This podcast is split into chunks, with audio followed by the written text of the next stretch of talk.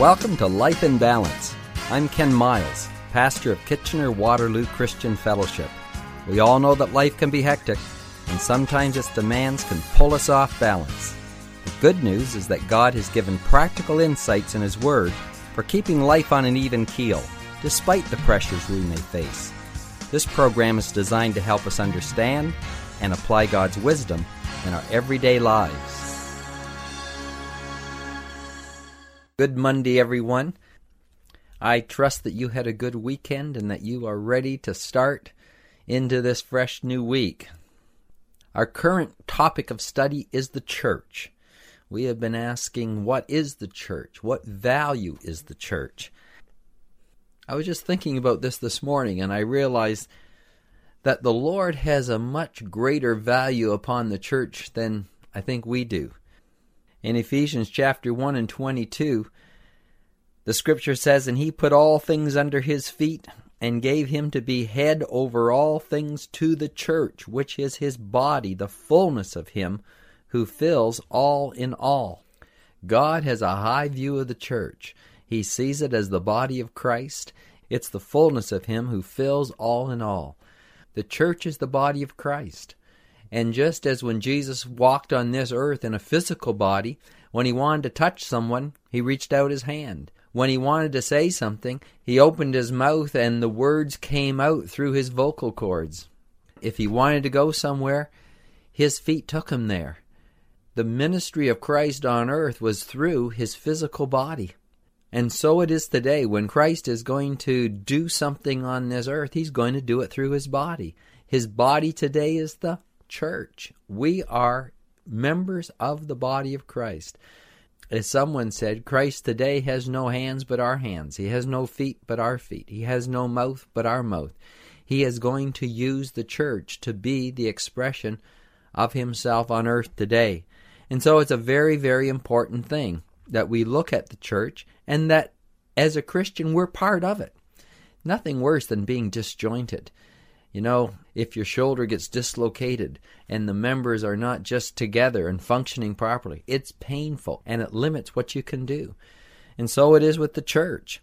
God is going to use his body, the church, on the earth today. And he wants us to be healthy and he wants it to be functioning. The way it says in 1 Corinthians chapter 12 that there should be no schism in the body. There should be no one out of joint in the body. We have the expression that somebody's nose is out of joint.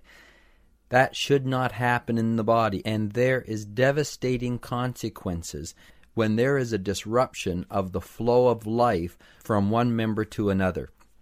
Last week we were talking about how the health and well being of every member is dependent upon receiving through the joints one to another, as it says in Ephesians that every joint supplies. Where two members come together, there is a supply of life and nourishment and strength. Well, let's go on and look at another portion of Scripture that's referring to this, and one that perhaps you have not seen before or just interpreted it in this light. 1 Corinthians chapter 11, and you've heard this often if you attend church and you have times of communion. We start usually in verse 23 as the pastor reads, For I received from the Lord that which also I delivered to you, that the Lord Jesus on the same night in which he was betrayed took bread, and when he had given thanks, he broke it and said, Take, eat, this is my body which is broken for you. Do this in remembrance of me.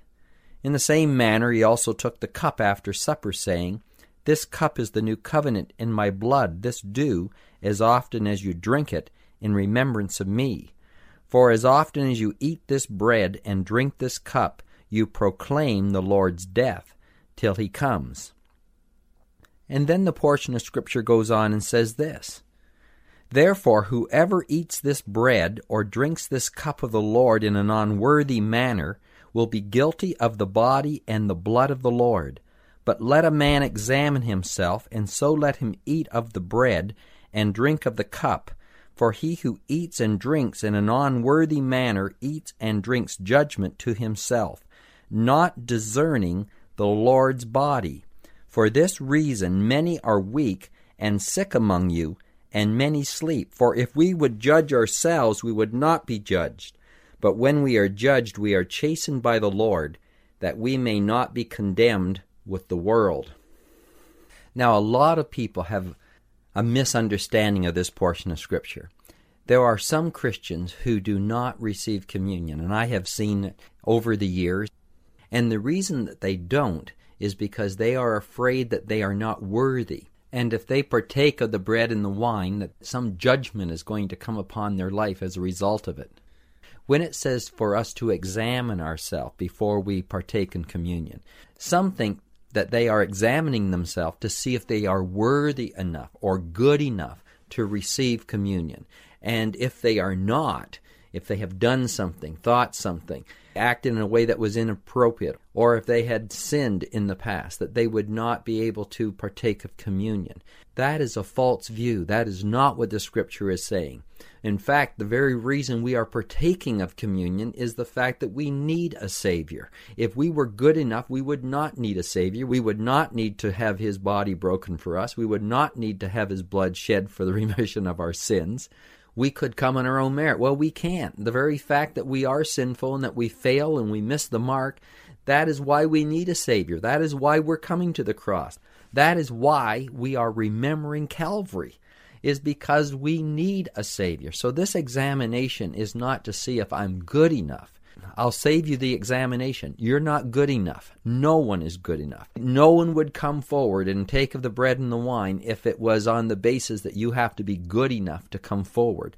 No, as the scripture says here, we need to examine ourselves that we would partake in a worthy manner. We need to rightly discern the body of Christ.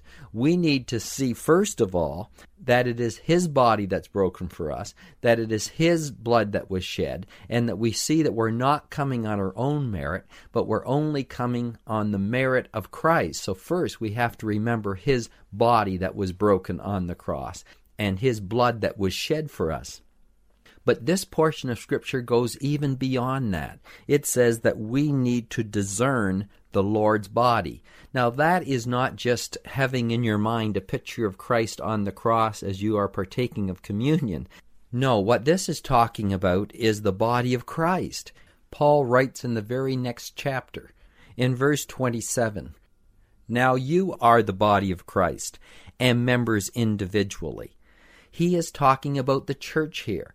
When we come and partake of communion, we need to realize at that moment that I am not worthy in my own merit to come, and I am one with every other member of the body of Christ, and we come on the same merit. And I realize that I am no better than they are. How can I judge someone else? How can I think I am better than someone else? We all come on the same basis. It says, if we don't, for this reason many are weak and sick among you and many sleep. I remember a man from my youth who never would receive communion because he saw that he was not perfect and he was afraid that he'd get sick. He would be attacked by something and might even die if he partook of communion. It's such such a false view. This is not just speaking about a physical sickness. We are talking here about being spiritually weak, being spiritually sick not having the health that you need to have. See, this is what we've been saying. Health and life and strength flow to us through the body of Christ, through other Christians, through other members. And if you cut yourself off from it, and if you do not see and discern the body of Christ and realize that I need to have a heart connection with another brother and sister, if I don't see their importance in the eyes of God, and if I don't see that their life is important to me, then I am going to be weak. I'm going to be weak spiritually. I am not going to be the person that God wants me to be. Now, every time that I look at the index finger of my right hand, I am reminded of this truth. I grew up on a farm, and when I was eight years of age, I was out helping my father, and I was shoveling grain off the dump truck onto the elevator going up into the granary. And for some reason, the motor stopped, and so I reached down with my hand and I took hold of the V belt between the motor and the pulley.